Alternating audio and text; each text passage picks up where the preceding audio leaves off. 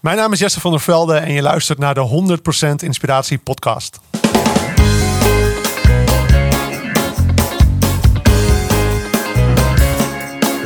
Hey, wat goed dat je luistert. Hij staat weer voor je klaar. Je wekelijkse dosis inspiratie is weer daar.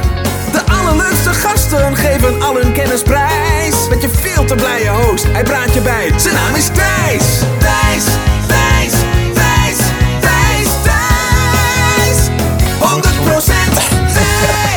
Ja, niet zelf ingezongen, helaas. ja, dames en heren, welkom op YouTube als je, als je kijkt. In de, de gepimpte studio trouwens. Dat eh, heb ik nog helemaal niet verteld in de vorige episode. Maar de studio is aardig gepimpt met multicam en alles erop en eraan. Eh, dus als je dit ziet, eh, hartstikke welkom. En als je luistert, ook welkom. Jesse van der Velde zit, zit naast mij, tegenover mij. En eh, wat wel grappig is, dat wij kennen elkaar... Ja, we hebben elkaar ontmoet in 2011 in een auto. een soort van. Of in ieder geval liftend langs de weg in, eh, in Rimini. Ja, dat was schitterend. Ja. En eh, Ik weet nog zo goed van die dag, want dat was de derde dag van Unleash the Power Within van Tony Robbins. En ik wilde echt per se zo ver mogelijk in ons vak staan, want het hele, de zaal is opgedeeld in vakken. Hè? Afhankelijk wie het meest betaald zit, werd. En ik zat in het vak achter het achter de duurste Ja. stoelen. Dus ik wilde zo ver mogelijk vooraan. Ja. En toen misten we de bus. ja, want het was heel schattig dat, dat toen echt... ehm, we waren een club van 60 Nederlanders of zo. En dan gingen we elke dag met een, echt zo'n tourbus van het hotel naar, naar het seminar. ja. En die hadden wij volgens mij... Ik, ik had 's ochtends nog uh, geskinny dipped om 6 uur. Ik weet niet of jij ook het had gedaan. Oh, cool, dat heb ik gemist. Dat, dat heb je dan weer gemist. Ja, dat, oeh, dit is wel... met, met, met de meisjes deed je dat hoor? Eh, zou wel mee kunnen. ik, ik, ik weet het echt niet meer. Nou, het was trouwens helemaal niet skinny dip, ik doe stoer. Maar we zijn wel de- zee ingerend, eh, s ochtends. Kijk cool. En, eh, en ik had ook die bus gemist. En toen stonden wij een soort van te liften. En toen hebben we gelift naar... eh, Ik kan me het echt zo goed toe. herinneren dat mijn eerste gedachte was toen: het universum maakt nooit fouten. Dit komt gewoon echt helemaal goed. En, ehm, en misschien was het mijn tweede. Misschien was de frustratie van: oh shit, ik heb de bus gemist, wel de eerste. Maar ik kan me echt van toen goed herinneren dat ik dat toen al geloofde en voelde. En toen stopte er gewoon ineens iemand die Ja. zei van, nou, moeten jullie naar Tony Robbins? Ja, ik geloof dat de dag daarvoor ging ook... Doe wat meer voor een ander. Hè? Eh, Giving is the secret of living of zo. Ja. En, en, en dus de, liep, de Zei die reden... jongen dat in de auto, die reed. Nee, de dag van het seminar. eh, de- de- Ja maar, ja, maar refereerde hij daarna in de auto? Het zou kunnen, want hij, hij ging ook naar Tony Robbins. Ja, dat was in elk geval... Dus hij zit ook helemaal in die eh, hypnose van, eh, van dat weekend. Van het weekend, ja. Ja. ja. En toen, eh, een paar maanden later of zo, toen ging ik, eh, kocht ik een ticket bij Succesgids voor, weet ik hoe het heet, maar iets van eh, vitaliteit in een avond of zo. Ergens een eh, in Witte Bergen, dat Mhm. hotel daar eh, langs Mhm. de A1. Ja. En eh, toen liep ik die zaal binnen. Ik zei, huh? Dit is die gast Wist die je naast niet mij... dat Nee, nee. Dus toen, eh, ik, ik, ik, ik dacht, wow, ik heb gewoon eh, naast de grote Jesse van der Velde in de taxi gezeten. Heel starstruck meteen.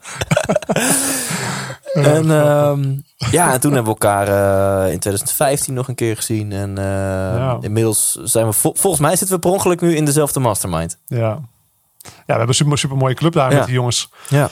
Ja, en jij hebt je weg daar naartoe gevonden, dus de club wordt steeds beter.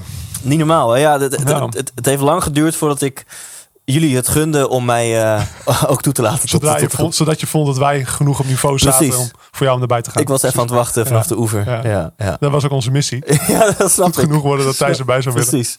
nou ja, voor zover onze bescheidenheid. Eh, we zitten nog steeds in de introductie. Eh, als mensen jou niet kennen, dan, dan ga ik jou gewoon aankondigen aan de hand van de boeken die je hebt geschreven. En dan kwam er dus net, ik heb hier 24 titels voor mijn neus. En dan kom er net achter dat het nog niet eens al je boeken zijn. Ja. Je bent onder andere auteur van Een strakke buik in vier weken. De supersnelle, eh, of de, de snelle superfoodchef. Ge, eh, superfoodrecepten, gezondheidsboost voor altijd jong.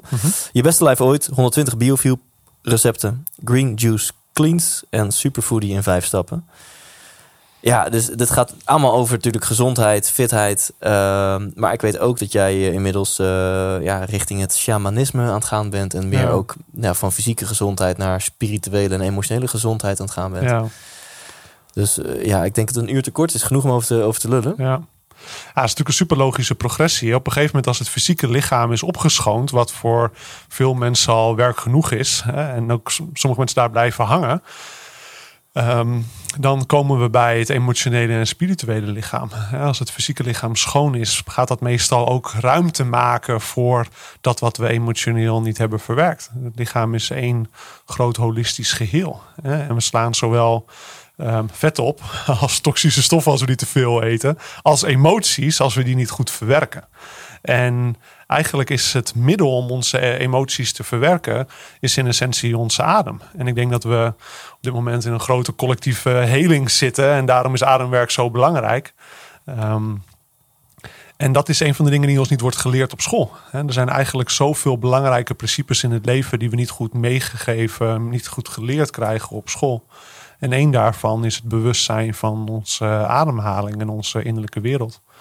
En ik was me daar ook nooit zo bewust van. Eerlijk gezegd vond ik ademhaling altijd een beetje bullshit. En ik vond het niet zo sexy. En ik begreep niet echt de essentie ervan, waar dat echt over ging. Albert Sonneveld had het wel eens over ademhalingsoefeningen tijdens de stresstrainingen. En dat vond ik echt uh, zwaar onsexy, om het zo maar te zeggen. Ja, ja. Um, totdat een, een, vriend van me, David de Kok, die jij ook kende, mij nu bijna vijf jaar geleden meenam voor zijn verjaardagsweekend de bossen in, hier vlakbij eigenlijk, in Stoutenburg, vlakbij oh, Amersfoort. Wow. Want David zei, ik wil graag mijn verjaardag vieren met mijn beste vrienden. Ik wil graag het bos in, want ik hou er niet van om een kringetje te zitten en taart te eten met elkaar. Dus je moet handdoeken meenemen, je moet warme kleren meenemen, een slaapzak en eten en water. Dus ik zei, oké, als ik het goed begrijp, wordt het nat, het wordt koud, we krijgen niks te eten. en dat, wat gaan we hier in hemelsnaam doen? Ja. En, uh, en toen nam hij me mee naar een uh, man uh, van half zestig, Willem Wout heet, die woont nu in Colombia. Die al zo'n bijna 35, 35 jaar lang bij wat hij noemde de stenen zat en zweethutten gaf, die jij ook hebt, hebt gedaan bij David later. En daarna gingen we een ceremonie doen in de tipi. En toen dacht ik, gaan we dan met elkaar een beetje drugs lopen doen? Wat is dit voor een of andere vage secte, dacht ik. Maar ik besloot gewoon mee te gaan in het, in het proces en te vertrouwen op het universum. En zoals ik net al zei, het universum maakt geen fouten. Er is meer synchroniciteit dan toevalligheden. En Willem Wout had het in dat weekend voornamelijk constant, vooral in de zweethut, over geef het je adem. Het enige wat je eigenlijk hebt, ook wanneer je in de zweethut zit, is, is je adem. Je blote kont, je hebt niks letterlijk waar je kunt vasthouden. Je zit in het donker, je hebt je verhalen niet meer van het verleden. Je hebt niet meer je kleding, je hebt niet meer hoe andere mensen je zien. Je hebt gewoon alleen maar je naakte zelf en je adem. En wat er op dat moment in je speelt. En wat op dat moment in je speelt, is wat je tegenkomt in de hut. En daar moet je vooral niet mee in gevecht gaan, want dan wordt de hut erg heet. dan wordt het erg lastig. En het enige wat je moet doen is dat je adem geven. Ja. En dat vervolgens laten gaan.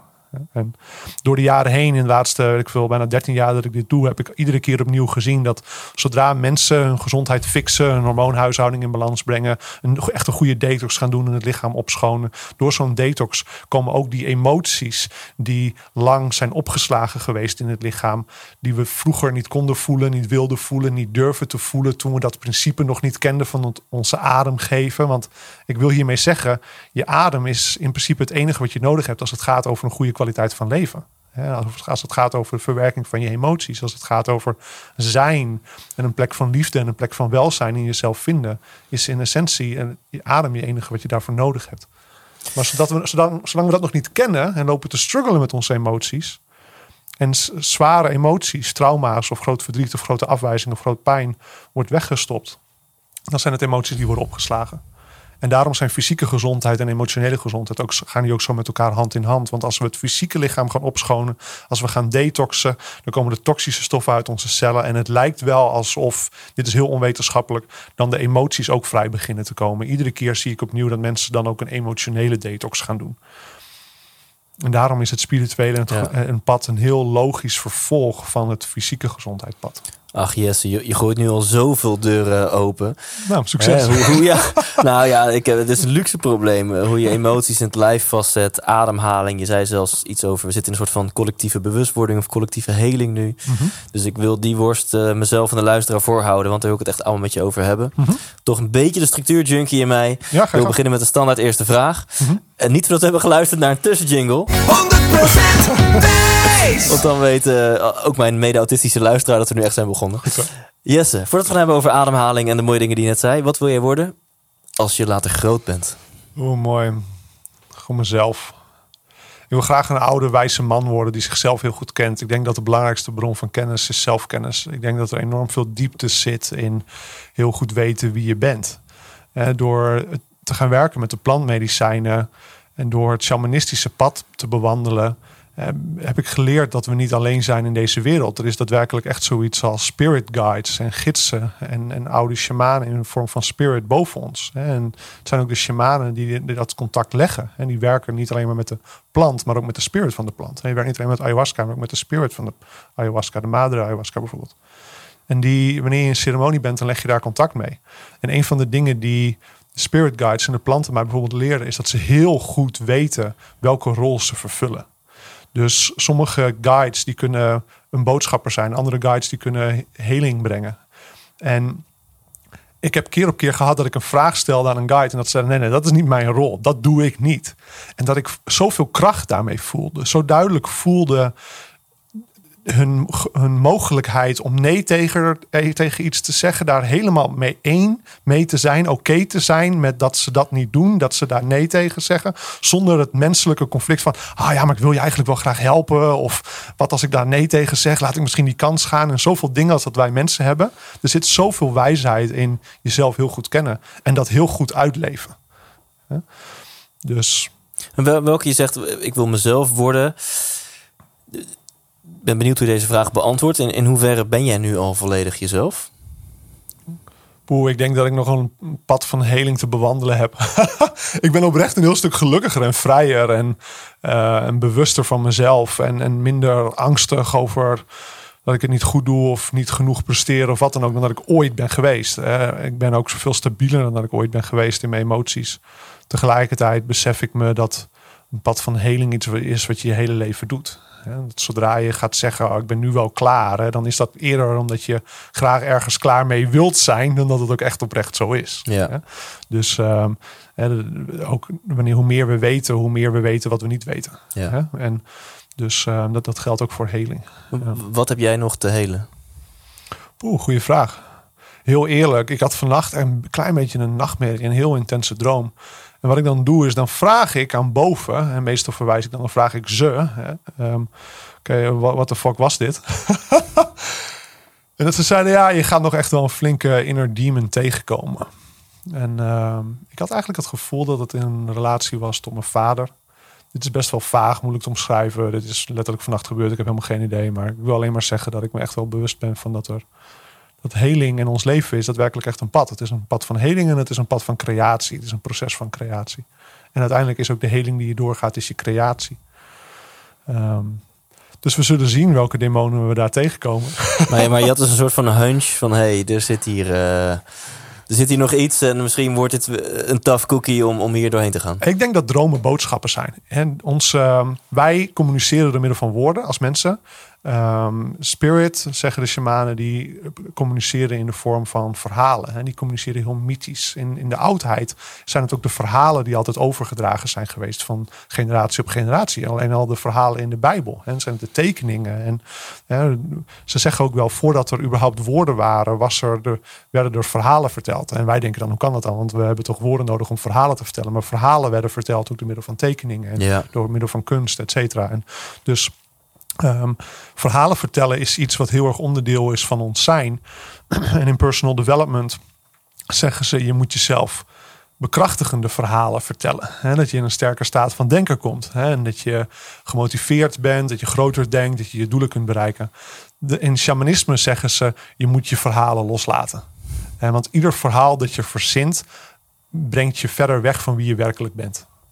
Wauw. En. Welke, uh, om dat onderwerp heling nog even af te ronden, welke heling heb je al mee doorstaan, zeg maar? Uh, om, om, dat is misschien nog makkelijker om te beantwoorden. Ja, nou, een van de dingen die ik tegenkwam die eerste avond in de tipi bij Willem Woud, samen met, uh, met David, um, was dat ik me heel bewust begon te worden dat ik twintig jaar lang, de eerste twintig jaar in mijn leven, niet gezien werd. Ik was op de basisschool en op de middelbare school was ik de outsider, werd ik gepest was ik heel erg eenzaam. Hè, en soms zelfs bang om naar school te gaan. En zo'n beetje, toen ik 16 was, toen gaf mijn tante mijn vader een boek van Tony Robbins. En, um, en mijn, va mijn pa die las dat niet, maar ik las dat wel. En, en mijn pad van persoonlijke ontwikkeling die begon toen al heel erg jong. En toen begon ik te besluiten, deels onbewust, maar ook bewust. Ik ben nog bewust van het moment dat ik dacht: ik zal jullie allemaal wel eens gaan laten zien. Hè, wijzend naar de jongens op school die me pesten. Ja. Er komt een dag dat ik een dikke Porsche heb, dat ik naast je sta voor het stoplicht, dat ik mijn middelvinger omhoog steek en dat ik keihard wegscheur. En dat werd mijn drijfveer, letterlijk. En die avond in de tipi besefte ik me.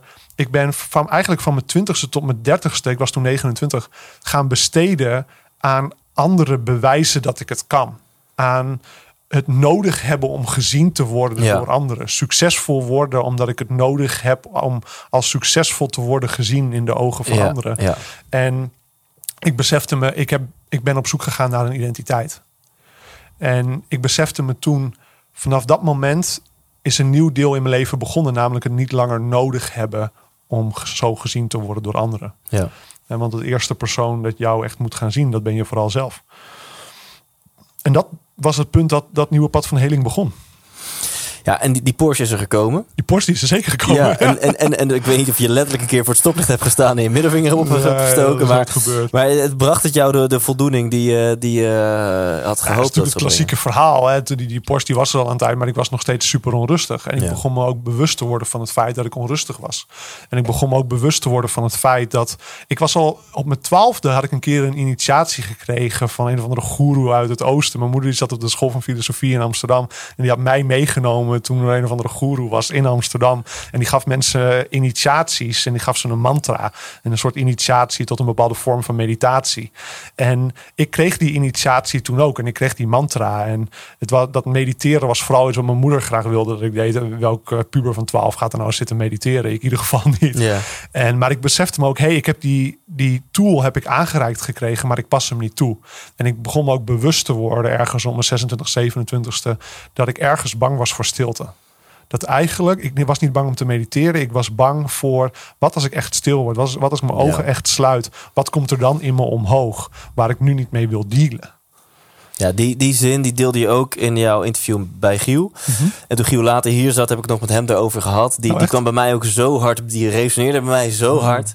Omdat ik zelf ook midden in zo'n fase eh, eh, zit. Ja. En eh, dat, dat heb ik mezelf ook heel lang, merk ik nu, onbewust eh, afgevraagd van... Wat als ik echt stil word? Wat, Hmm. wat gaat er dan komen? Ja. Eh, en uit, uit, uit angst voor die stilte kan je heel veel brandstof halen om keihard te gaan Exact. achieven. ja. En de realiteit is, dat klopt. Dat, dat kan zeker. Je kunt dat helemaal ombuigen tot een vorm van energie. Ja. Maar het is niet de meest constructieve vorm van energie. En, ehm, en tegelijkertijd hoef je nooit bang te zijn voor die stilte. Want je zult nooit iets tegenkomen wat je niet al een keertje eerder hebt gezien. het Wat, is wat, misschien iets wat je niet wilt zien, Ja. maar het is niks nieuws. want bedoel je, is in die stilte bij jou onder andere naar boven gekomen het besef van... damn, ik ben gaan achieven, maar niet vanuit passie... maar meer vanuit een bewijsdrang naar anderen toe? Exact. Ja, exact. En het, medicijn liet me dat die avond ook gewoon heel, zien, heel erg zien. Want we- Willem Wouter we werkte toen met de paddenstoelen. Het was mijn eerste keer dat ik zoiets deed als met werken met een plantmedicijn. Ehm, die avond leerde ik ook dat er een heel groot verschil is tussen drugs en plantmedicijn. En het grootste verschil zit hem in de intentie waarmee je het neemt. Namelijk neem je een, een, een drug, neem je een paddenstoel met intentie om eventjes je leven te vergeten. Hè, om een fijne avond te hebben. Omdat je op zoek bent naar een bepaalde ervaring. Dat je graag iets wilt gaan ervaren. Dat je iets wilt ontvluchten. Hè, zoals we misschien ons ga- gaan bezatten op vrijdagavond. Omdat we ons leven kloten vinden. En we willen ons even anders voelen. Hè, en drugs kan daar een middel toe zijn. Ja. Escapisme is het vervolgens. Of neem je het om te zeggen... nee, ik wil mezelf echt aankijken. Ja. Nee, ik, ik, ik ga in een typisch zitten, ik ga bij het vuur zitten. Ik doe het op de manier zoals de oude shamanen duizenden jaren hebben gedaan. En ik, ik neem het medicijn en ik vraag aan het medicijn: help mij zien wat ik niet zie. Ja. En, en dan is het daadwerkelijk echt een medicijn. Ja, ja. En ehm, ja, ik vind het sowieso heel. Wat, wat, nou, wat is toen veranderd in jouw leven? Want het, dit is gewoon één avond. Hè? De volgende word je wakker en eh, staat bij wijze van spreken nog steeds je Porsche voor de deur en, en run je een bedrijf. En eh, weet je, wel, dus hoe eh, kan je ons eens meenemen in wat er bij jou veranderd is sinds dit, eh Op dit dat moment inzicht? dat dat gebeurde, zat ik ook in een enorm eh, intense periode in mijn leven überhaupt. Omdat terwijl het heel goed ging met twee van mijn bedrijven, ging met een van mijn bedrijven echt totaal niet goed. Ja. En had ik daardoor super, een super financieel slechte tijd ook in dat deel. Ehm, en werd ik geconfronteerd met het feit, er moet iets structureel echt heel erg anders gaan. En was ik heel erg bewust en blij met de synchroniciteit. Ik voel in mij de grote verandering, namelijk dat ik voel het wordt tijd om dit allemaal vanuit een andere plek in mijzelf te gaan doen. Dit alles te gaan doen vanuit een andere intentie. In plaats van zo gezien te willen worden door de buitenwereld. En het was mooi, want ik deed veel goede dingen. Ik had veel mensen toen al geholpen met hun gezondheid. Maar tegelijkertijd was het omdat ik het nodig had om zo gezien te worden. En ik besefte me, kan ik dit gaan doen vanuit een plek van oprecht willen bijdragen? Kan ik dit oprecht gaan doen vanuit een plek ehm, waar ik het doe omdat ik het gewoon leuk vind, omdat het me blijdschap geeft. Later leerde ik, het enige wat je in het leven eh, niet kunt hebben gedaan, is je passie. Het enige wat telt als je dat niet hebt gedaan, is je passie volgen. Eh, het, het maakt niet uit als je op je sterfbed ligt en je hebt ehm, dat die volgende omzetniveau wat je graag had gewild niet bereikt of wat dan ook. Dat, dat telt niet als je op je sterfbed ligt. Wat wel telt is als je ergens heel gepassioneerd over bent geweest en je hebt dat in je leven niet gedaan. Dat telt echt. Ja? Dus het telt niet om te zoeken naar succes, om meer te bereiken. Het telt wat maakt mij echt blij, oprecht. Wat geeft me blijdschap? Wat doe ik gratis? Wat geeft me heel veel plezier? En voor veel mensen is dat een grote zoektocht. En voor mij was dat ook.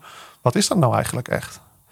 En het gaf enerzijds een groot inzicht snel, omdat ik me besefte: hé, hey, als nu alles ophoudt, als alles failliet gaat, want daar was ik bang voor op dat moment. En ik heb nog een camera en ik kan gewoon YouTube-video's maken en ik kan mensen helpen. Ultieme blijdschap. ja. Dus dat gebeurde allemaal in de dagen na die eerste ceremonie. Ja. En je, je vertelde net al, na een aantal keer heb je het, het thema ademhalen aangereikt. Mhm. Ja, kun je daar eens wat, wat, wat meer over vertellen? Eh, het hele brede vraag, maar, maar wat, wat, wat maakt eh, volgens jou dat ademhalen de- de- zo ontzettend belangrijk is? Dat, dat daar veel van de heling en wijsheid en verbinding met jezelf in zit. Ja, met je adem verbind je met wat speelt in je. Eh, Als je hyperventilatie als voorbeeld neemt om het zwart-wit te maken. Ehm, op dat moment kunnen we totaal niet zijn met wat, er, met wat er speelt. Kunnen we niet ruimte geven aan de emoties? Kunnen we niet ruimte geven aan die angsten? Zijn we in zo'n overlevingsstand? Voor veel mensen gebeurt het ook wanneer we in een lichtere vorm van stress zijn. We zijn, gesne- we zijn, we zijn hard aan het werk, we, drijven, we leven misschien op adrenaline en we zoeken ook de adrenaline op. Veel ondernemers bijvoorbeeld zoeken altijd de adrenaline op door weer deadlines te maken, eh, deadlines voor zichzelf te plannen, waar op zich niks mis mee is. Het is goed om dingen ook in de tijd te zetten en planning te hebben. Het is heel destructief als je dat iedere keer nodig hebt als drijfveer, want dat betekent dat je niet wordt gedreven door iets wat Ja. echt in je leeft. En meestal is dat allemaal een gevolg van dat je niet die stilte echt kunt vinden. Met je adem verbind je met wat echt speelt. En het enige wat er echt is in het leven is hier, dit moment, het nu. En voor veel mensen is er ook nog het verleden. We zijn nog boos op onze zakenpartner die ons heeft genaaid. Of we zijn nog verdrietig omdat we niet genoeg werden gezien door onze vader. Of wat dan ook. En dat herhalen we bewust of onbewust nog. En de uitnodiging is, is kan je bewust zijn van dat wat er in je leeft? Kan je bewust zijn van het feit dat je stiekem iets doet omdat je nog boos bent op je businesspartner? En kan je dan in plaats van zeggen: ik koop die Porsche om hem te naaien of ik doe dit of wat dan ook, kan je gewoon dan eerst je innerlijke werk doen? Kan je dan je ogen sluiten met je ademhaling, daar helemaal naartoe gaan? Stil worden, er naartoe ademen, voelen en onderzoeken. Wat speelt er nou eigenlijk echt in mij? En hoe kan ik dit laten gaan? En constructieve vragen gaan stellen aan jezelf en aan je onderbewustzijn. Terwijl je met je adem in verbinding bent met die emotie. Zodat we dat innerlijke werk eerst doen. Want dan ruimen we die shit op. En, en wat is met je ademhaling verbinden met je emotie? Ik denk dat dat simpelweg de beslissing is om stil te zitten. Alleen in een kamer in het donker met je ogen dicht. We gaan ademen. En gewoon helemaal te, te oefenen om helemaal in het nu te zijn. Jij in je adem. En te voelen wat er op dat moment is. Kan je daar gewoon mee zijn? Zonder dat je dus op je horloge gaat kijken hoe lang duurt dit nog. Zonder te denken, oh, ik moet productief zijn. Want dan ben je ook weer bezig in anticipatie op een toekomst. Op iets wat je wilt. Kan je gewoon hier nu zijn en voelen. En ik denk dat dat een skill is die je in je moet ontwikkelen. Iets wat je moet gaan oefenen. En ik denk dat wanneer je die skill ontwikkelt, je dat heel veel oplevert wanneer je die hebt geoefend. Want eh, vindt hierbij heling al plaats als, Ja, je, als je tuurlijk. dit doet? Zeker. Want wat even voor de achievers onder ons, en dat zijn veel van mijn luisteraars, inclusief Mhm. ikzelf, die, die Mhm. gaan straks echt een keer in een kamer in het donker met hun ogen dicht zitten in Ja. de kleermakerszit. En dan, dan, dat kan best heftig zijn, denk ik. Ja. Zeker als je het doet op het moment dat je er echt even doorheen zit. Ja. Wanneer, wa- wanneer ga je die kamer weer uit? Weet je wel? Wa- wa- wa- Wat, voel je je, gaat nou- die kamer weer uit als je helemaal oké bent met er te zitten. Je gaat die kamer uit als je niet meer op zoek bent naar eruit te gaan. Ja. Dat is de realiteit. Ja. Een van mijn favoriete quotes is: Most of men's problems derive from the inability to sit in a room quiet alone. Dus de meeste van onze problemen als mens, maar ook als mensheid, komen van het Ja. onvermogen om alleen in een kamer te zitten, stil in je eentje. Ja. Ik, ik maak vaak de vergelijking met een bank. Je krijgt pas een lening als je kan aantonen dat je hem niet nodig hebt. Ja. Volgens mij werkt het zo ook in het leven. Dus je, je gaat misschien die kamer in en je voelt een onrust en je wil die kamer uit. En je denkt, nou, ik wil zo snel mogelijk weer die kamer uit. ja, Maar pas op het moment dat je het niet meer nodig hebt, ja, dan is het oké om die kamer uit te gaan. dat is de grote paradox. Hè? Ja, ja. Ja. En die paradoxen zijn overal in het leven en in het universum ook, ook, ook te kennen. Ja. Ik kreeg laatst een vraag van iemand tijdens ik denk, een soort van improvisatieshow. En die zei: Ja, mijn moeder is zo negatief. En eh, wa- wanneer wordt ze nou een keer wat positiever? En, en toen, volgens mij geldt daarvoor deze paradox ook. Van, ja, het enige wat je kunt doen is volledig accepteren dat zij in in jouw interpretatie negatief is. En, en, en daar helemaal oké mee zijn. En, en als je op het moment Ja, dat grote jij. grap is, het is ook een negatieve kijk op je moeder. Ja, dat, nou, dat dat ook nog is. Ja. En ik denk. Jij ziet, als iemand die dat zegt, ziet alleen maar dat deel. ja, En die ziet op dat moment. En alles wat wij zien is een reflectie van onszelf. Want er zijn duizend en één andere dingen om over iemand anders te zien. ja, er zijn, die, zijn moeder zou ongetwijfeld enorm veel talenten hebben. Ook enorm veel liefde hebben gehad. Anders was die überhaupt niet geboren. Ja. Want we worden geboren vanuit liefde per definitie. Dus die, ze heeft zoveel, zoveel te brengen. Maar dat is het ding wat hij ziet. En daarom is dat een reflectie van wat in ons leeft. Ja. Ja. En eh, heb je wat, wat simpele ademhaaltips voor ons? Want ik weet dat de luisteraar houdt ook... vindt dit heel tof wat we nu doen. Eh, we- we- Een beetje algemene mooie Mhm. praat over... En, en bij iedereen gaat het resoneren en gaan je spiegelneuronen aan. Maar kan je ze ook een concrete oefening meegeven? En Een laten we voorop zetten dat er mensen zijn die heel veel meer weten over ademhalingstechniek en dat soort dingen dan ik hoor. Laten we dat alsjeblieft voorop zetten. Maar een, ehm, er zijn twee ademhalingen waar ik van hou. Enerzijds de box breathing. Dus dat je, je bijvoorbeeld vijf of tien seconden lang inademt. Ja, Hetzelfde ehm, aantal seconden je adem vasthoudt. Hetzelfde aantal seconden uitademt. En dan weer hetzelfde aantal seconden je adem vasthoudt. Ja. Eh, en daarom is het een box. Ehm, en de tweede ademhaling die ik doe is de breath of fire. En dat is een, een snelle ademhaling waarbij je krachtig uitblaast uit je neus. en dat doe je door je buik aan te spannen. ja, Ehm, dat doe je in eerste instantie met je handen achter je rug. ehm, om daarna je adem vast te zetten en een energie op te wekken vanuit de moeder aarde onder je. En daarna doe je met je handen boven je. Ik heb al video's online waar ik laat zien hoe je moet Ja. eh, om de energie van de hemel naar beneden in je te trekken. En, dat is dus door de met, met handen op je rug doe je zeg maar dat... Zo? Ja, dus je doet door, uit, door je buik aan te spannen. Ja, Dus je focust eigenlijk alleen maar op je uitademing. Door je buik aan Oh, te ja. spannen en je uitademing te doen, blaas je uit. ja, En daardoor laat je die inademing vanzelf komen. ja, Ehm, doe je met je handen achter je rug. ja. En daarna, dat doe je misschien zo'n 30, 40 seconden. En daarna Ja. adem je diep in. Blaas je uit. Adem je drie keer achter elkaar door je neus diep in. Zet je adem vast. En wat je vervolgens doet, is dan span je je Pyreneeën span je aan. En dan trek je de focus je op het omhoog trekken van de energie van de moeder aarde onder je omhoog door je lichaam. Dus je verbindt met de moeder aarde, het vuur in de moeder aarde, de stenen, de planten, alles wat daar leeft, het, wateren. En die trek je omhoog en die trek je omhoog in je energieveld. En je houdt je adem dan vervolgens voor 30, 40, 50, 60 seconden vast. Blaas je uit. En doe je hetzelfde met je handen boven je hoofd. Oh, ja. Dan start je met de Breath of Fire. 30, 40 seconden. Dan adem je in en uit. Adem je drie keer achter elkaar steeds dieper in door je neus. Dat je je long echt helemaal vol zuigt met lucht. En daarna span je je Pyreneeën weer aan. Dus je spant aan, je bekkenbodemspier span aan, span aan. Tussendoor ontspan je natuurlijk ook. Maar je maakt dus een pulserende beweging iedere keer met je bekkenbodem. En als je dit doet, trek je de energie van de hemelen van boven naar beneden. Dus je focust op het aantrekken van het licht en een stroom van licht door je handen, door je chakrasysteem, door je energieveld. En je feitelijk jezelf op dat moment te verlichten. Heerlijk. Zo doen we dat. Ja, cool. Alleen al de uitleg is al goed. Gewoon- Ja.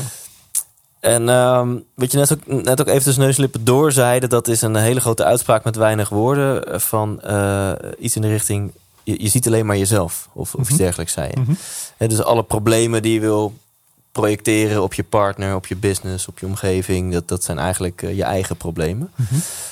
Voor, de, voor de een is dit al, eh, die heeft hier al twaalf boeken over gelezen. En is dit eh, gewoon eh, nou, zo logisch als maar kan. En voor sommige luisteraars die denken, waar heeft die gast het over? Ja. Kun je, kun je ons eens meenemen in, in wat je dat je echt gigantisch ergert aan iemand in je omgeving. Bijvoorbeeld een collega die iedere keer iets doet. En je ergert je daar echt enorm aan. Ja? Dat gevoel van ergernis, dat is een gevoel wat in jou leeft. Diegene triggert dat misschien wel. Diegene doet of zegt misschien iets of doet iets niet wat jij verwacht of wat dan ook. Er gebeurt daar iets. En het is heel logisch voor ons als mensen om te denken: jij doet dat of jij doet dat niet. En dat vind ik niet leuk, dus jij moet dat anders doen. En dat doen we vaak ook in onze liefdesrelatie, waarin we verwachtingen geven aan een ander. De realiteit is, als daar iets gebeurt en jij irriteert je daaraan, om irritatie als voorbeeld te geven, maar dit uitzicht op eh, natuurlijk in, in alle emoties feitelijk. Die irritatie, dat is jouw gevoel. Dat speelt in jou. En op het moment dat jij gaat zeggen, jij moet iets anders doen, zodat ik me niet geïrriteerd voel, dan maak je dus ook een ander machtig over jouw gevoelens. En de enige die de baas is over jouw gevoelens, dat ben jij. De enige die verantwoordelijkheid zou moeten nemen over je gevoelens, dat ben jij. Dus als we het op die manier zien, dan beseffen we ons dat iets wat die ander doet, is een spiegel van iets wat in mij leeft. Want als dat niet in mij zou leven, dan zou ik ook niet getriggerd worden. Als bijvoorbeeld het geld is vaak een, vergro- een vergroting van onze emoties. Dus als iemand op een bepaalde manier met geld omgaat en jij raakt daardoor getriggerd, dan raak je getriggerd omdat jij dat stuk, je zou kunnen zeggen, nog niet hebt geheeld. Of dat jij een uitnodiging hebt om een, op een constructievere manier om met geld om te gaan. Ja. om dat meer heel te zien, meer kloppend te zien. De shamanen die hebben het altijd over dingen echt zien zoals ze zijn, helder zien. Meestal zien we de realiteit door onze bril, door onze vorm van perceptie. En dat maken we honderd keer per week mee in ons leven. Of in ieder geval een paar keer dat de ander zegt, ja, maar ik zie het zo. Oké, dus we hebben het eigenlijk over hetzelfde, maar jij belicht het van die kant en ik belicht het van deze kant. Ja. En helder zien gaat over het eerder in afstand te kunnen zien. Alsof je er boven hangt van een, van een helikopterview. Zo noemen we dat ook vaak. Hè? En de shamanen die spreken meer in dieren. Die zeggen, kijk, bekijk het zoals de adelaar het ziet van een grotere hoogte. Dus ben je in staat om het objectiever te bekijken? En ben je in staat om te beseffen, mijn gevoelens zijn van mij? En dan wordt vervolgens de vraag, oké, laat mij eens in mezelf onderzoeken wat deze gevoelens zijn. Waarom word ik nou zo getriggerd? En hoe kan ik daar op een andere manier naar gaan En kijken? ik- en hoe kan ik dus vooral mezelf ook bekijken, zoals de adelaar er naar kijkt? Hoe kan ik naar mezelf kijken in helikopterview van een afstand en het zien zoals het is? En de adem helpt daar weer opnieuw bij, want dan geeft het ruimte aan je gevoelens. Hoe meer ruimte je geeft aan gevoelens, hoe helderder je ze kunt voelen, hoe helderder je kunt begrijpen wat ze zijn. Ja. Maar vervolgens is de grote grap die die gevoelens helemaal niet begrepen hoeven te worden. En daar gaat het ook meestal mis. We proberen het allemaal in ons kopje te snappen, maar waarom? Het hoeft alleen maar gevoeld te worden. En daarom kom je terug bij de adem. Laat het weer gaan. Dat is all you need. All you need is En your dan kom je weer terug op die kamer in het donker. Ja. Je kunt jarenlang blijven lopen zitten in je hoofd om ergens over na te denken. Veel mensen doen dat, maar waarom? Nou, ik vind het grappig dat je dit zegt. Want ik, ik, dat weet mijn vaste luisteraar ook wel. Ik ga door een interessante periode met veel emoties. En ehm, ik merk bij mezelf wel, en heb ik altijd al gemerkt, dat ik soms voor mijn gevoel, maar jij gaat het misschien ontkrachten, het begrijpen nodig heb om vervolgens naar de heling te kunnen. Dus dat ik het met me, pas op het moment dat ik met mijn kop begrijp, kan ik een soort van ontspanning vinden. En kan ik bij wijze van spreken die donkere kamer in en er doorheen ademen. Maar zo- zolang ik, dit is mijn, ja, hoe ik het beleef, mijn beleving, zolang ik het met mijn hoofd nog niet begrijp, waar een bepaald gevoel vandaan komt, lukt het mij nog niet om Ja. dan naar die stap te gaan, er doorheen te ademen. Ja. En toch begint begrijpen altijd met dat je het graag wilt begrijpen. Dus dat je er controle over wilt houden. Ja. En de dynamiek, de heling zit hem veel meer in het niet nodig hebben om het te begrijpen. Vertrouwen in het feit dat zodra jij het nodig hebt om het te begrijpen in je leven, zul je het wel begrijpen. En ook vertrouwen dat wanneer je het kunt loslaten, je adem ervoor kunt vinden, het kunt laten gaan, ermee kunt zijn, dat dat van zichzelf vaak genoeg is. En dat een nieuw perspectief wel daarna ontstaat. Wat je niet moet gaan doen is gaan ademen, zodat je daarna in afwachting gaat. Dan ontstaat er perspectief en dan heb ik het gefixt en dan kan ik het begrijpen. Ja, ja, Maar meestal, wanneer we het oprecht kunnen laten gaan, komt het begrip achteraf wel. ja. Maar de realiteit is ook dat dat begrip ook maar weer een nieuw verhaal is. Ja, ik hoor nu even, even, even advocaat van de duivel. Hè? Ga je gang, ga je gang, tuurlijk. me- ik hoor nu mensen denken, ja, eh, Jesse, eh, ik noem wat, mijn partner komt altijd een half uur te laat. Ja, daar erger ik me aan. Ja, dat is toch hartstikke logisch. Dan ga jij me nu vertellen dat, dat, dat, dat die ergernis in mij leeft. Maar ja, eh, Ja, absoluut leeft dat in jou. Succes. Ja. En eh, waarschijnlijk vind je het helemaal niet leuk dat ik dat zeg, maar dat bevestigt alleen maar het punt. ja. Hè? Dus own je eigen emotie. In dat half uur, kan je, je kan het ook heel fijn vinden dat je partner altijd een half uur te laat komt. Er is heel veel te doen in een half uur. Je kunt het ook zien als een half uur meditatie. In de zon zitten, je blote voet op de aarde zetten. En eindelijk eens een keertje geaard zijn. En in contact zijn met de moeder aarde onder je. Ja, eindelijk eens een keertje rust vinden. Of misschien wel, als je productief wilt zijn, een notitieboekje te pakken en na te denken over waar je dan ook over na wilt denken. Er is zoveel te doen in een half uur. Er zijn ook heel veel manieren om daarnaar te kijken. Ja. ja, ik vind het heel cool. Ehm, En misschien kan je wel enorm veel leren van je partner. Hè? Dat hij of zij gewoon veel meer leeft in de dynamiek en in de natuurlijke flow van het leven. Veel minder gestrest is over hoe het moet en hoe het hoort. Ja. En bezig is met tijd, et cetera. ja, ik vind het mooi hoe je, hoe je meteen nog één ding weet on the spot weet te reframen, zeg maar. Waarbij Ja. 80% van de mensen zal denken, ja, je hebt, je hebt toch gewoon een punt en diegene komt al te laat, wat een onzin. Ja. En jij weet het al op twee hele mooie manieren te reframen. Ja. Ik heb altijd gezien dat ik heb meerdere verschillende shamanen mentoren gehad. En allebei konden ze dienstbaar zijn voor wat zij voelden dat nodig was. En het voorbeeld was ook dat ze vaak gewoon allebei gewoon niet in bezig waren met tijd. Ze leefden in complete tijdloosheid. En andere mensen konden zich daar dan vervolgens aan ergeren dat ze te laat waren. Maar zij beseften zich, als die mensen zich daaraan ergeren, dan zegt dat iets over hun. Feitelijk ben ik dienstbaar voor hun heling. Ik hoef Mhm. ook wat er bij een ander gebeurt, ik hoef daar geen verantwoordelijkheid over te nemen. Ik hoef dat niet voor een ander te gaan Ja, oplossen. Als ik ga proberen iets voor een ander op te lossen, haal ik mezelf uit mijn kracht. Ja. Dus negatieve emoties, ik denk vaak getriggerd in, in relaties, in business, maar kan ook gewoon in jezelf, door wat, wat voor reden dan ook. Negatieve emoties zijn eigenlijk een uitnodiging om, om naar binnen te gaan, Altijd. om te helen, om te ademen. Je kunt zelf kiezen wanneer, maar het is altijd een uitnodiging om naar binnen te gaan. Ja. Ja. Wat denk ik ook een uitnodiging is om op onderzoek eh, eh, eh, uit te gaan, is wanneer je fysieke klachten hebt. ja. Ehm, hoe, hoe verhoudt zich dat? Zeg maar? hoe, hoe verhoudt zich fysieke klachten tot ja, heel holistische blik, dat dat vaak een emotionele oorzaak Eh, Het lichaam is een zelfhelend wonder. Jij bevat de genetische informatie voor de groei van ieder orgaan in jou, want je hebt dat orgaan al een keertje gegroeid. Dus het lichaam heeft de code voor heelheid, voor een gezond orgaan, voor tien vingers, voor een gezonde lever, voor een gezond hart, et cetera.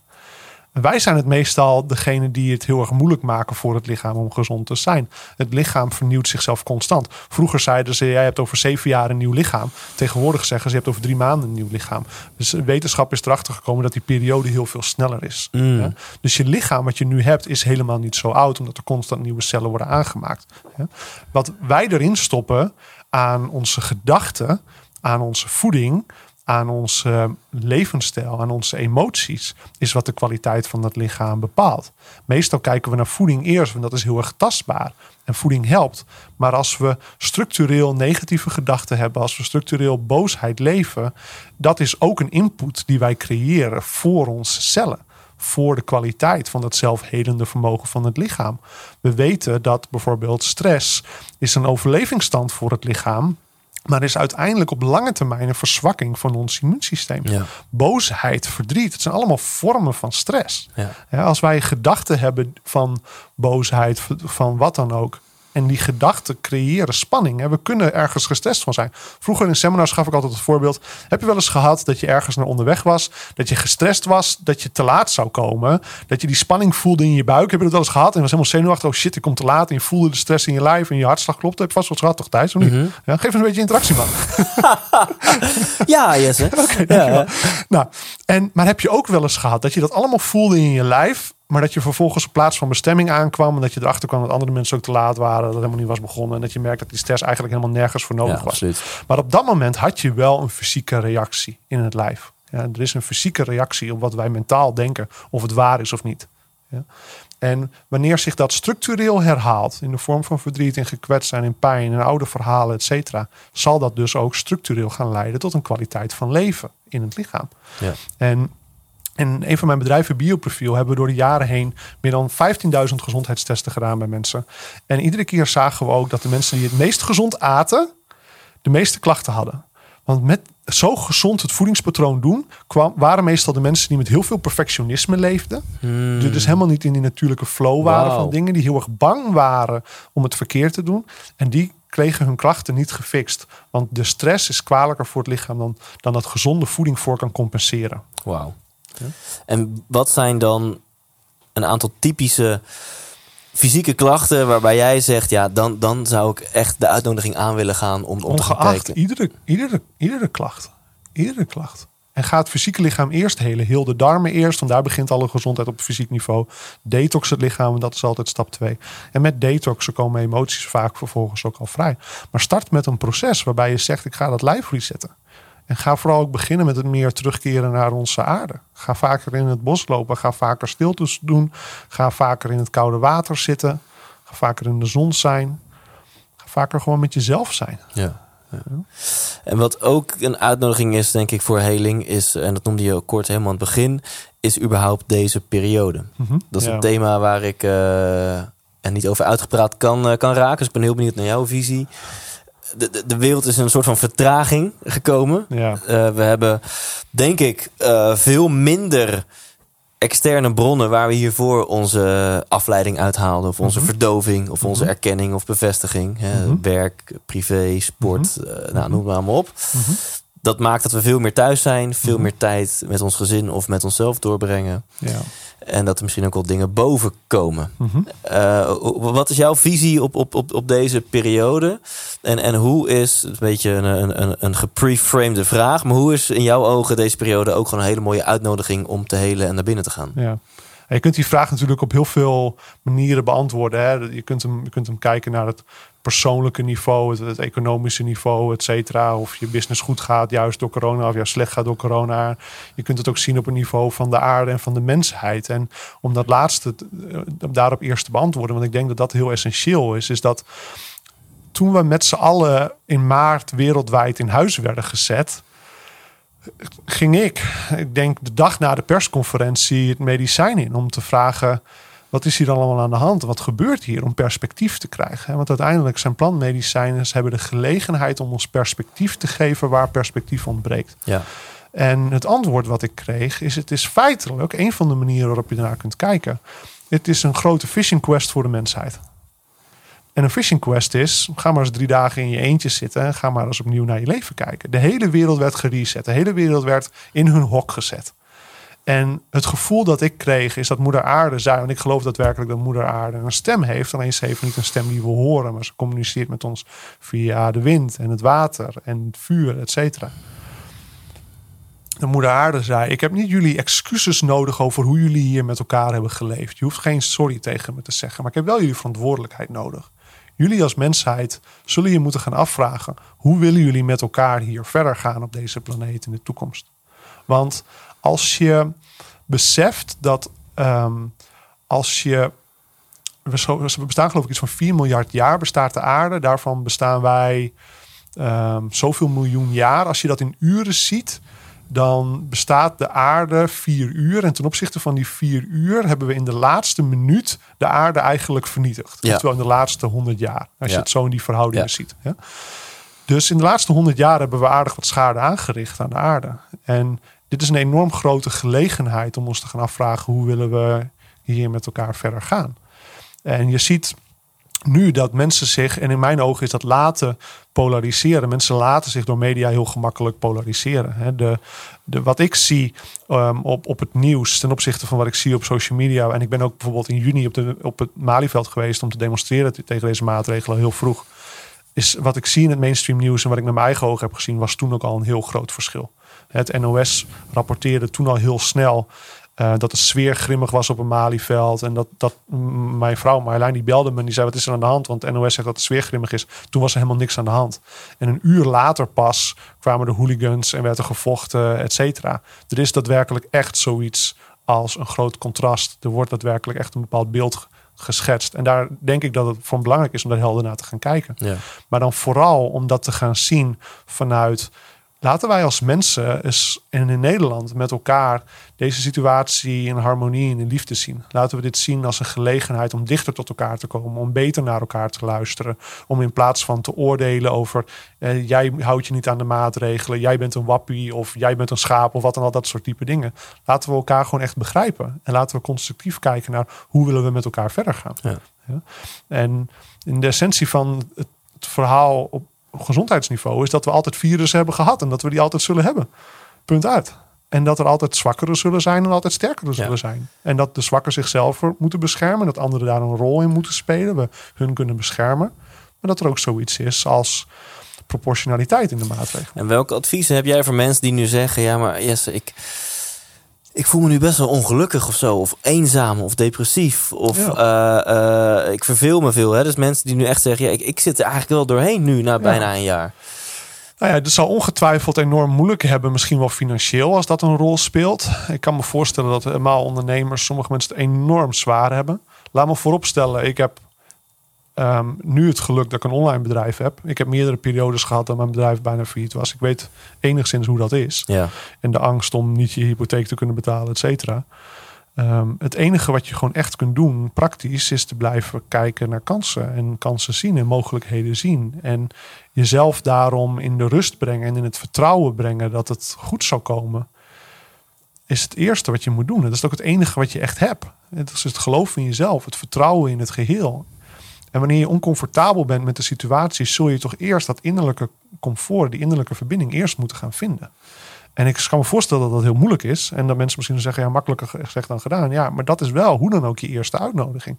Want vanuit die verrust en vanuit verbinding kan een nieuwe visie gaan ontstaan. En dus zul je altijd vertrouwen moeten gaan houden. Wat doe jij nog op dagelijkse of wekelijkse basis om, om naar binnen te gaan? Behalve, en daar gaan we het zo meteen nog over hebben, regelmatig ceremonies. Mhm. Maar qua, qua meditatie of ademhaling, eh, Mhm. wat, wat, wat zijn de, de habits van Jesse? Altijd koud douchen. Altijd de dag starten in stilte. Geen computers, geen telefoon. Als ik op kantoor kom, ga ik eerst in mijn stoel zitten. En gewoon zijn. De ademhaling doen, de stilte vinden. En dan vervolgens te voelen en te zien wat, wat leeft er, wat speelt er. En meestal als je die stilte hebt gevonden, dan ontstaat er daarna inspiratie. Want liefde en vreugde en inspiratie is je natuurlijke staat van zijn. Dat is heel cliché, maar ook de waarheid. Ja, je bent uiteindelijk die liefde, je bent uiteindelijk die vreugde, je bent die inspiratie. En, en hoe, hoe, hoe beter je wordt in het loslaten van je angsten, hoe meer die vreugde en inspiratie ontstaat. Ja. En de grote ondernemers of de grootste, grote rolmodellen waar we allemaal tegenop kijken, die hebben dat altijd allemaal gedaan vanuit plezier, vanuit inspiratie, vanuit vreugde, vanuit onbegrensdheid. Nooit vanuit angst, nooit vanuit controle houden, nooit vanuit het moet meer, het moet sneller, et cetera. Ja, Nooit. ja. Oké, het woord is al een paar keer gevallen. Plantmedicijn. Ja. Eh, eh, ook hierbij, laten we even bij het begin beginnen. Voor de mensen die nu echt geen idee hebben waar je het over hebt. Uh, Zit je te kauwen op een brandnetelsteeltje, weet je wel? Hallucinerende brandnetel. ja, precies. Wat, wat zijn plantmedicijnen? Nou, plantmedicijn is een categorie van planten die ons door de moeder aarde is gegeven. En eh, overal ter wereld is dat gedaan. Eh, In Zuid-Amerika geeft de moeder aarde ayahuasca aan ons. In Noord-Amerika hebben we de San Pedro cactus of de Wachuma cactus. En in Afrika hebben we iboga. En in de noordelijke Europese landen hebben we paddenstoelen. En overal, de essentie uiteindelijk van, van het, ons bestaan hier ook op aarde, een van de essenties is dat alles door de aarde aan ons wordt gegeven. De basisvoeding, het water, het vuur, et cetera. Maar ook de genezing van iedere ziekte. Ja, uiteindelijk is er voor iedere ziekte is een kruid, is een plant om dat te genezen als het gaat over ziektes op fysiek niveau. En ook de planten voor de heling van ons op emotioneel en spiritueel niveau. En om contact te leggen met de andere werelden. Die worden ook door ons gegeven door de moeder aarde. Aan ons gegeven door de moeder aarde. En dat zijn de plantmedicijnen. En het, ons lokale plantmedicijn zijn paddenstoelen. En die zijn in Nederland ook altijd legaal geweest. Tegenwoordig zijn alleen nog maar de truffels legaal om te verhandelen. Mhm. Paddenstoelen zijn legaal nog steeds om te groeien zelf. Het is ons lokale plantmedicijn. En plantmedicijnen zijn altijd hallucinerend. Dus ze brengen ons weg uit de huidige realiteit waarin Ja. wij elkaar nu zien en spreken. En gaan meestal gepaard met kleuren, et cetera. En ze werden lang ingezet als drugs, omdat we dachten, ja, het is leuk om dat een keertje te doen, dat is een leuke ervaring. Maar wanneer we het doen met die intentie van heling naar onszelf te gaan kijken, dan hebben ze de wonderlijke eigenschap om heel actueel in ons te vergroten wat er in ons leeft. Om actueel, wat voor thema in de wereld van, van de plantmedicijnen en van shamanisme wordt geloofd, dat wat, voor, wat naar voren komt tijdens de ceremonie, is wat voor jou actueel is om te helen op dat moment. En je krijgt altijd wat je, waarvoor het nu het moment is. En je krijgt altijd wat je aan kunt. En je krijgt, niet, je krijgt nooit meer dan wat je aan kunt. Sterker nog, plantmedicijnen zijn de eerste keer dat je ze doen meestal heel uitnodigend om het nog een keertje te doen. En dat zie je keer op keer. En meestal is de eerste ceremonie misschien niet per se leuk, maar je hebt altijd het gevoel dat je nog een keer wilt. Ze zijn ook compleet niet verslavend. Ze zijn op de, in, de, in de gradatie van hoe verslavend het is, staan ze ver onderaan de lijst. Veel lager dan alcohol, veel lager dan alle andere drugs, et cetera. Ja, ja. Dus, ehm, dus ze vergroten dat wat in ons leeft. Feitelijk om ons op een presenteerblaadje te geven: dit ben jij en hoe wil je hiermee omgaan. Ja. In het leven heb je volledige keuzevrijheid om te denken zoals je wilt, om te geloven wat je wilt. Dus medicijn zal nooit tegen je zeggen wat je moet geloven. Het is aan jou om je af te vragen: wat wil ik hierover geloven?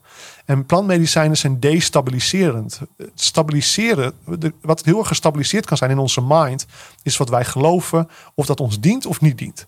En soms kunnen we heel erg in conflict zijn. Kan iets heel erg vastzitten? Kunnen we iets op, iedere keer weer opnieuw tegenkomen in Ja. ons leven? Ja. Het is niet goed, maar het is stabiel. Het Ja. komt iedere keer weer terug. Ja. hè?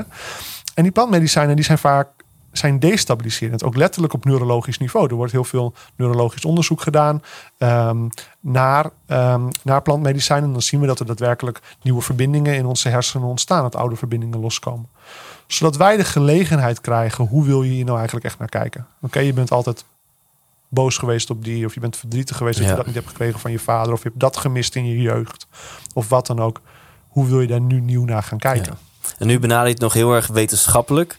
Eh, vanuit de neurowetenschap zelfs. Eh, Is het ook niet zo... Ik heb het een aantal keer gedaan. Daar ga ik zo meteen nog wel wat meer over vertellen mogelijk. Maar, maar, maar eh, dat, dat het ook soort van je bewustzijn verbreedt. En dat het misschien wel jou in contact brengt... met een bepaalde intelligentie of oneindigheid... waar je anders niet bij kan komen. Ja, absoluut. Ja, absoluut. Kijk, uiteindelijk is alles energie en alle energie is informatie. En dat is een beetje abstract om, om, om zo te benoemen.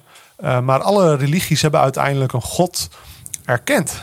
En, en, ze zeggen ook wel: eh, He who has a thousand names, yet remains the unnamable one. Het is heel moeilijk om God te beschrijven. Maar allemaal erkennen we hem ergens in, in een bepaalde vorm. Ja. En eh, de shamanen spreken over het algemeen van de Great Spirit. Hè, die erkennen dat er een bewustzijn is tussen alles wat leeft. En allemaal hebben we die ervaring dat wanneer we in een plantmedicijn zijn, dat we een stem horen. Een stem horen van een spirit. En er zijn verschillende vormen van spirits. En er zijn de spirits van onder andere van de planten bijvoorbeeld. Of er zijn de spirits van de oude shamanen. Van, of dus misschien wel de spirit van je vader of je moeder. Je ziel van je vader of je moeder die doorleeft buiten dit leven. Hè. Je zal niet de eerste zijn die contact legt met een overledene eh, relative, een Ja, familielid. hè. Dus dat leeft, dat is aanwezig. En de verbreding van ons bewustzijn is dat we contact kunnen leggen met iets wat er altijd is, alleen waar we in deze staat moeilijk contact mee kunnen leggen. Ja, ja. ja, ik heb het nu twee keer gedaan en ik, ik vind het verbazingwekkend hoe je dan ineens... Ik ga dan expres in gedachten naar bepaalde topics in mijn leven waar ik mee zit of waar ik angstig over ben. En Mhm. dat je ineens vanuit een andere... eh, van, van- echt vanuit een ander bewustzijn, vanuit een ander perspectief. Nou, elke vorm van heling is een nieuw perspectief, zeg je Exact. altijd heel mooi. Ja. Daarna kan kijken. eh, Alsof Ja. ineens een stemmetje zo influistert. Dat je denkt van, wow, Ja. oh, die zag ik even niet aankomen. En dat ineens jouw perspectief van, van iets waar je mee zat compleet verandert. Exact. Dat is echt eh, Exact. magisch. Kijk, om het persoonlijk te maken. Mijn, eh, een groot deel van mijn leven, acht jaar lang, was mijn relatie met een business mentor die ik had. En bijvoorbeeld Tony Robbins, wat voor ons beiden een mentor was, die zegt altijd: Oké, als je snel succesvol wilt zijn, omring je dan met mensen die dat al hebben gedaan Ja. om van hun te leren. Hè? Ja. Proximity is power, zegt Tony altijd. Dus ik besloot op een gegeven moment: Oké, ik wil een business mentor hebben die een bedrijf heeft opgebouwd van 100 miljoen omzet om van te gaan leren. Het universum geeft al je altijd wat je wilt. En ook bij Tony Robbins, bij Business Master in Londen in 2011, kwam ik een vrouw tegen die een raw food superfood bedrijf had in Engeland. En ik wilde dat bedrijf overnemen. Toen kwam ik mijn business mentor via via later tegen in Nederland. En samen hebben we dat bedrijf gekocht. Letterlijk een man die een bedrijf had opgebouwd van 100 miljoen omzet in eh, biologische kruiden en specerijen. En ik wilde een mentor hebben, daar begon het. En mijn grootste les uiteindelijk was dat de enige reden waarom ik een mentor nodig had, was omdat ik dacht dat ik een mentor nodig had. en ik dacht dat ik die mentor nodig had om te leren over strategie en financiën en foodproductie en dat soort dingen. Maar wat ik natuurlijk echt kreeg, was die levensgrote reflectie en die veel diepere innerlijke heling. En zoals je vaak ziet in business partners, is dat er natuurlijk op een gegeven moment conflict ontstaat. En je zult altijd naar je eigen deel in het conflict moeten kijken. En voor mij was het dat ik hem op een gegeven moment begon te haten. Ik haatte die hele situatie. Ik wilde eruit. Ik vond die kerel vreselijk. En ehm, ik had het gevoel dat hij controle over me wilde nemen. Over van alles en nog wat. En dat was natuurlijk compleet een reflectie van mijn angst om controle los te laten. De angst om niet gezien te worden, want ik voelde me niet gezien door hem. En het was een enorme gelegenheid tot heling.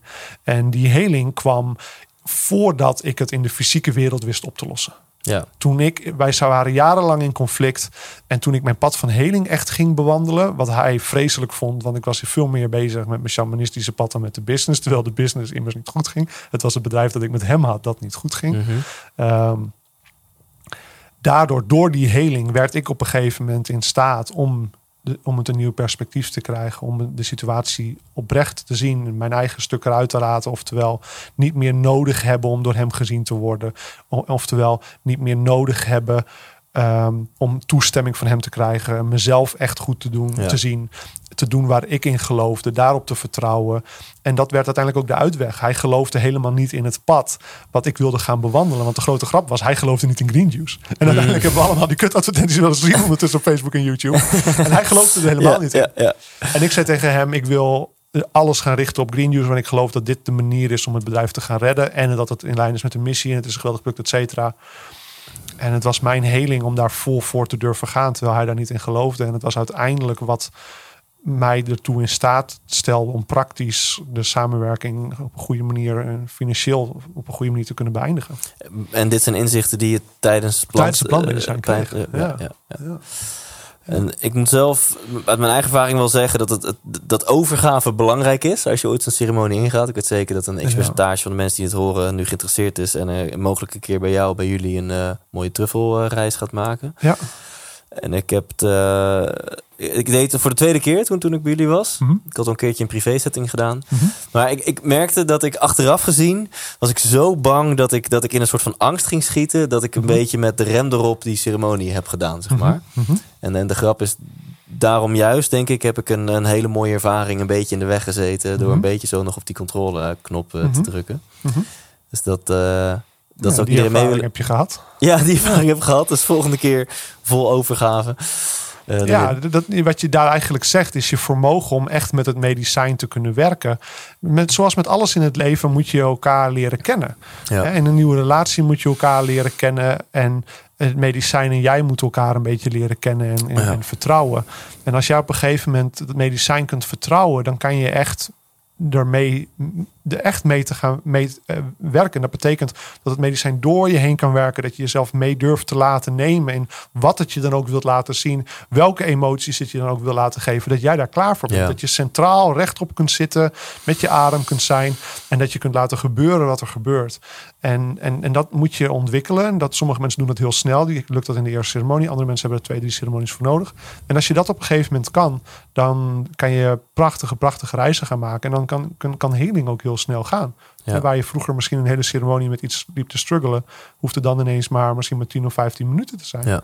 En de realiteit is, is dat de plantmedicijn is altijd alleen maar een uitvergroting van wat in je leeft. Je hebt dat medicijn niet nodig om te helen. Je hebt je adem nodig, je hebt intentie nodig, je hebt zelfreflectie nodig. En soms heb je wel een medicijn nodig om dat aan jou te kunnen geven. Hè? Maar het is het belangrijkste besef dat jij uiteindelijk je eigen medicijn bent voor alles in je leven. Ja. En een klein beetje promo voor mensen die denken ik wil dit wel een keer ervaren. Waar, waar kunnen mensen er meer informatie over vinden? Jesse.tv is mijn website en voor Oh ja. de ceremonies trufflehealing.com. Trufflehealing.com. Ja. Heel cool. Ja. Ehm, laten we afronden door het te hebben over iets heel concreets. Een, eh, een cursus, ja, ik ben de naam vergeten. 100 dagen. Transformatie. 100 dagen transformatie. Ehm, want ik, ik ken mijn luisteraar en, en ik weet dat die eh, altijd geïnspireerd raken en met iets concreets aan de slag willen. Ja. En ik vind het zo'n toffe cursus dat ik daar een, eh, een mooi aanbod voor... eh, nou, eigenlijk, jij hebt er een mooi aanbod voor gemaakt voor mijn luisteraar. Maar ik pak nu de credits. Eh, en, en wil je daar wat over vertellen? Want, want het, ja, de tagline is eigenlijk... je besteedt 100 dagen lang 10 minuten per dag aan je gezondheid. En daarmee transformeer je je lijf, Ja. je energieniveau... en eigenlijk gewoon je totale gezondheid. Het is eigenlijk het beste wat ik heb gedaan sinds 2007. Samengevoegd tot één traject. Ehm, namelijk allereerst onze darmgezondheid. Alle fysieke gezondheid begint met de gezondheid van de darm. Omdat 80% van ons immuunsysteem daar begint. Ook het grootste gedeelte van onze, van onze emoties beginnen ook daar. Je neurotransmitters zoals serotonine en dopamine... worden voor het grootste gedeelte in je darmen aangemaakt. Dus wanneer je darmflora uit balans is... dan word je minder gelukkig. Dan is je immuunsysteem minder goed. Ontstaan hormonale disbalansen. Dus wat gezondheid, fysieke gezondheid betreft begint het daar. En daarom besteden we eerst 21 dagen aan onze darmen. Dan gaan we een echte detox doen. Gaan we heel goed voorbereiden. Dat de lever voorbereid is. Dat het lichaam qua voedingsstoffen goed voorbereid is om echt veilig te kunnen detoxen. Maar dan ga je ook echt een detox in. Dus je gaat lichaam reinigen. Is een heel strikt voedingspatroon wat je dan volgt. En waarschijnlijk is het ook een emotionele detox. En dan doen we een derde programma, dat heet de energiemethode. Dat zijn de drie fysieke onderdelen van die 100 dagen. En als rode draad heen doen we een programma dat de hartverbinding methode heet. Het gaat over meditaties, gaat over ademhaling, gaat over ons innerlijk besef. Ehm, waardoor feitelijk de structuur is het fysieke gezondheid en de rode draad er doorheen is de emotionele En gezondheid. zijn het telkens blokken van 20 dagen waarin één Het is thema... eigenlijk één lang deel van 100 dagen. Je krijgt iedere dag een e-mail met een video van mij. Je krijgt boeken thuis gestuurd. Je krijgt, een, je krijgt twee boeken van Darmhelen en van Detox programma krijg je thuis gestuurd. Je krijgt ook workouts erbij en allemaal dat soort dingen. Joh, dit van de community. En die 10 Dus minuten per dag, dat, is het echt 10 minuten per dag? Ehm, je kunt het praktische gedeelte doen in 10 minuten per dag qua je educatie en je ontwikkelen wat je moet, hiervoor moet weten. Ehm, qua maaltijden voorbereiden en dat soort dingen. Je bent waarschijnlijk nu ook hopelijk iets langer bezig met gezond eten voor jezelf te maken. Maar je kunt dat zo praktisch maken en makkelijk maken voor jezelf als je wilt. Ehm, maar er is heel veel meer studie wat je kunt doen. Hè? Dus als je je echt goed wilt verdiepen, zul je waarschijnlijk 20 minuten en 30 minuten per dag bezig zijn om echt Ja. jezelf ook echt goed te scholen. Het is echt wel een cursus over gezondheid. En Ja. als je dit hebt gedaan, dan is je kennis over voeding en over gezondheid een heel stuk beter dan die van 99% van de mensen. Zonder gekteheid, dan is je kennis over voeding eh, beter dan die van de meeste artsen. Ehm, en, en zul je echt een getransformeerd lichaam krijgen. Je zult echt datgene wat moet worden opgelost aan vermoeidheid of misschien wel te zwaar zijn of huidproblemen of, of stress. Je zult echt door een enorme transformatie gaan. Die garantie die geef ik je. Ja, die garantie, die, Ja. die geloof ik 100%. Want ik, ken jou een beetje en ik weet dat jij eh, waarschijnlijk eh, eerder te veel dan te weinig waarde in zo'n Ja. eh, programma stopt. Ik heb het meerdere keren volgen. De meeste mensen volgen het ook al twee, drie keer. Wauw. Ja. Ja. Ja. want je kunt die e-mails natuurlijk zo vaak eh, openen. We en, doen eh, het programma opnieuw volgen. Ja, ja. zeker. Ja, cool. Nou, investering is 297 euro, Ja. inclusief BTW voor de ondernemers onder Voor- ons. Inclusief B2. We doen er nog een potje green juice bij. Ter waarde van 70 euro op Ja. Thijs' verzoek. Dit is dus echt heel cool. Gewoon een potje green juice van 70 eurotjes. Die krijgen mensen gewoon toegestuurd. Absoluut. Eh, alleen dus via thijslindhout.nl slash yes trouwens. Want dan, dan, dat is zeg maar de deal die Ja. we hier hebben. De- de- vertel dan even wat over dat green eh, juice. Want dat is volgens mij iets waar jij... Green nou, juice is echt gemaakt omdat ik het zelf nodig had. Want ik was natuurlijk de superfood freak. Ik heb twee boeken geschreven over superfoods. Superfood recepten. De snelle superfood chef. En ik gaf een cursus met Albert Sonneveld. Bij opleiding een superfood expert. Zo heb ik Gio ook leren kennen trouwens. Oh, ik kwam cool. hem in de uitzending jaren terug in 2013 of zo. Toen ik nog bij 3FM zat. Ehm, en op een gegeven moment wilde ik gewoon de superfoods die ik iedere dag nam in één product hebben. Ja. En green juice is eigenlijk een energiedrank, maar dan gemaakt van echte groenten, van algen, van echt fruit. Dat zijn gedroogde groentes, en gedroogde algen en probiotica gemixt in één poeder waar je water bij doet. Dus het is eigenlijk een energiedrank, maar dan gemaakt van echte groenten. ja. En het is ook een grootste, groot gedeelte van je multivitamine. Dus je hoeft geen synthetische multivitamine meer te nemen. En er zit ook een volledige dosering probiotica in voor je darmflora. Ehm, dus dat is green juice. En dat, dat neem je elke ochtend. Dat iedere dag. Ja, Wauw. En is, het gewoon dit met water klinkt, of je doet het in een smoothie. want dit klinkt te mooi om waar te zijn. Want het is poeder, toch? Want- Maar blijven dan al, al, al die, die, die positieve effecten van die stoffen gewoon behouden in poeder. Ja, absoluut. Spirulina is natuurlijk echt altijd een poeder. Er zit spirulina in, chlorella in. En eh, wanneer dat gejuiced wordt en dat wanneer dat gedroogd wordt. eh, iedere, ieder voedingsmiddel heeft zo'n tolerantie tot hoeveel je het kunt verwarmen. Ehm, sommige mensen zullen ook heel terecht zeggen... Ja, je kunt veel beter het allemaal vers gaan doen. Ja, dat is waar. En je kunt er nog heel veel beter in je eigen moestuin gaan verbouwen. En je kunt nog heel veel beter het zelf verbouwen... en dan direct in je juice doen, direct opeten. Want dan is het allerbeste, Ja, snap je? En, maar kan je dat ook praktisch. Hè? Ja. De realiteit is, is dat het gewoon een enorme aanvulling is op je voedingspatroon. Ja. Dat het je behoefte aan voedingsstoffen enorm vergroot, je darmflora eh, verbetert. Veel mensen hebben, niet goeie, hebben geen goede ontlasting. Ja. Je zou drie keer per dag naar het toilet moeten gaan voor een grote boodschap. En de meeste, sommige mensen gaan maar twee keer per week naar het toilet. Dus ehm, je hoort na iedere hoofdmaaltijd een grote darmbeweging te hebben. Die Mm. gaat gepaard met ontlasting. Dat is wat een goede darmflora zal Ja. doen. Ja. En die darmflora die verbetert voor veel mensen heel snel door de vezels en de probiotica bijvoorbeeld die erin zit in green juice. Vet. Ja. Ja, de, hier hou ik van. Producten waar ik in geloof en die, die gemakkelijk zijn. Die ook Ja. een beetje inspelen op luiheid. Ja, Eh, terwijl ik ook een harde sporter ben en een harde werker. Dus eh, de, je, je hebt sowieso één klant erbij van Green Juice. gelukkig. En, en voor mensen die dus eh, de, de cursus de 100 dagen transformatie aanschaffen, die krijgen gewoon een dikke pot van 70 euro eh, Ja. daar cadeau bij via thijslindhout.nl slash jesse. Ja. Ja, tof man. Dat je zo vrijgevig bent naar mijn luisteraar.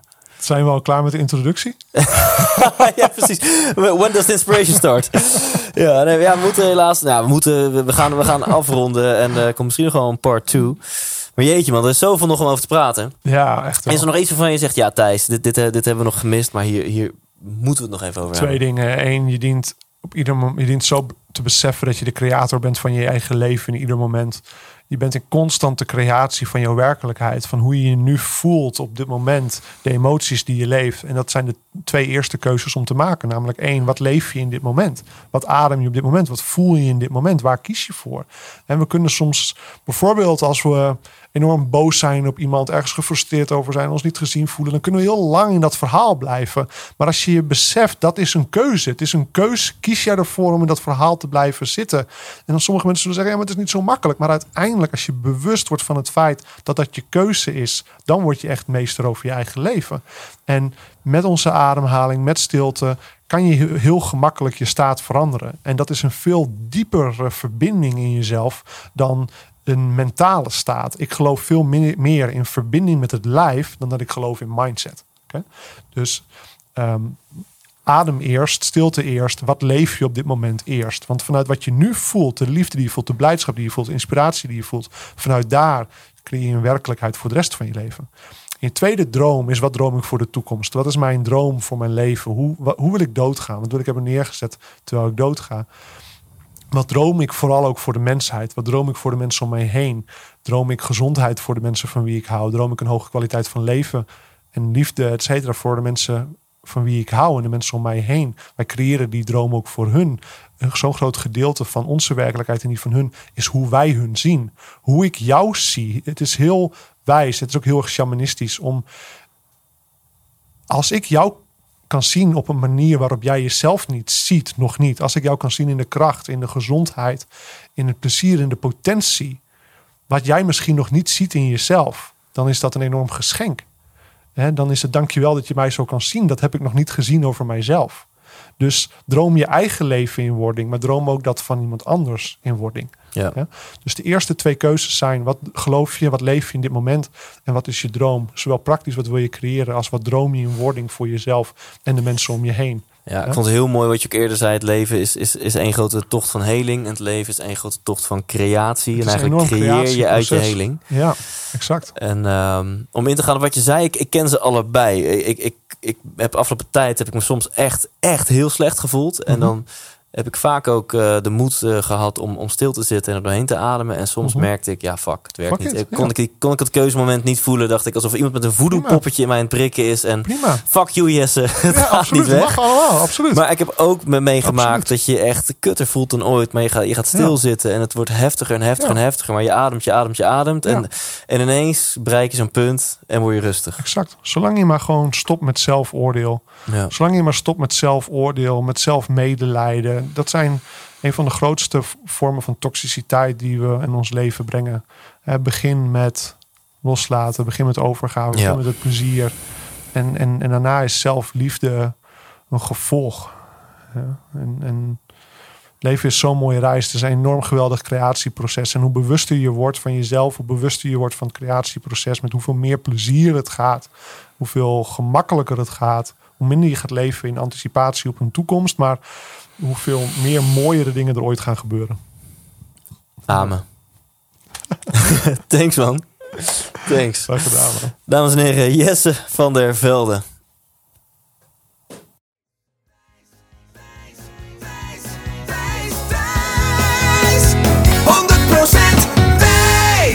Bedankt voor het luisteren, lieve luisteraar. Of kijker, check het even op YouTube. Want ik ben gewoon trots hoe de studio weer is gepimpt met, uh, met meerdere camera's. Uh, zodat je Jesse nog beter uh, aan kan kijken als hij de wijze dingen deelt die hij afgelopen uur heeft gedeeld.